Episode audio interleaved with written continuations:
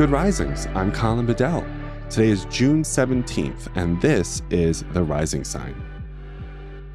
So, the transits that I want to talk to you about today, there's several of them, and they all relate to a similar theme. Okay, so it's the moon in Virgo squaring the sun in Gemini, the moon in Virgo opposite Neptune in Pisces.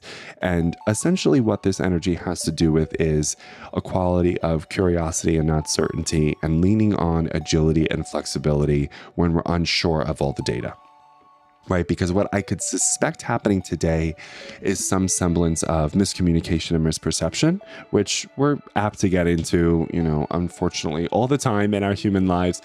But we can always choose different responses when we're in those spaces, right? So, what I want you to do is just make sure that you're asking a lot of clarifying, open ended questions to people that you're in agreement and expectation with, just so you can make sure that you understand the expectation as clearly and accurately as possible so, one of my favorite things to do is ask others, well, okay, thank you for telling me that. What does done look like? And when would you like it done?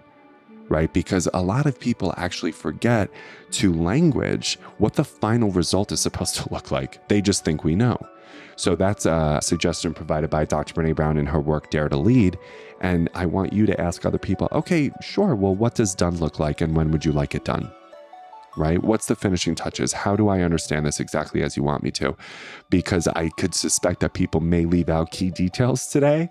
So I want you to put yourself in vulnerable but almost secure spaces of asking the questions to protect the accuracy of the communication and the detail of the communication and really make sure that you're hearing all the details as thoughtfully as possible because oh my lordy misperception and miscommunication can be so frustrating and i don't want you to get real upset today there and then I think what you can just do with others is maintain a value of agility and flexibility in the face of uncertainty, right? Remember, Mercury is still retrograde right now. So things are probably in a space of setback, in a space of delay, in a space of inaccuracy.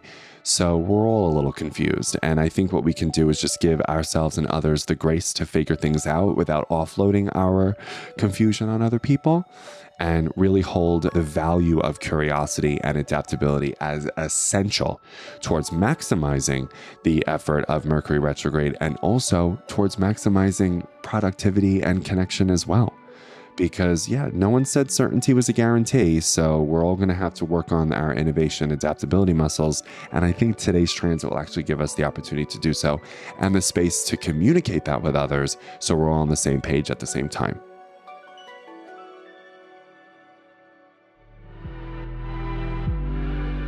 I'm Colin, and you can find me at Queer Cosmos. Thanks for listening to The Rising Sign. I hope you enjoyed this episode. Be sure to check out the other Good Risings offerings available in our feed. Have a great day, everybody. Bye.